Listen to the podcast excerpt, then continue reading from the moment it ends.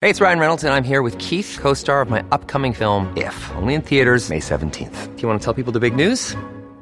All right, I'll do it. Sign up now and you'll get unlimited for $15 a month in six months of Paramount Plus Essential Plan on us. Mintmobile.com slash switch. Upfront payment of $45 equivalent to $15 per month. Unlimited over 40 gigabytes per month. Face lower speeds. Videos at 480p. Active Mint customers by 531.24 get six months of Paramount Plus Essential Plan. Auto renews after six months. Offer ends May 31st, 2024. Separate Paramount Plus registration required. Terms and conditions apply if rated PG. Hello, Oregon. It's Monday, April 29th.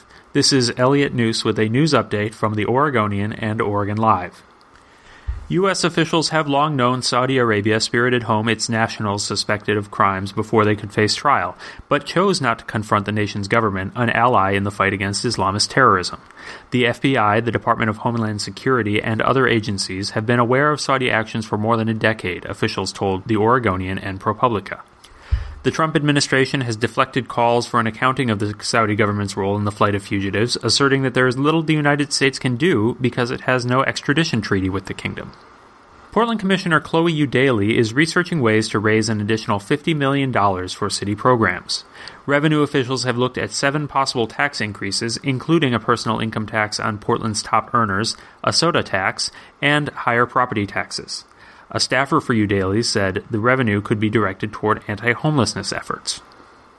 Single room occupancy hotels, or SROs, were once ubiquitous in Portland.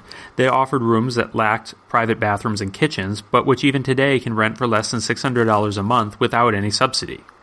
Many of the city's SRO hotels have been demolished in the last 50 years, but now Portland and Multnomah County are putting millions of dollars toward four brand new SRO projects that they hope will provide a home for the poorest in the city.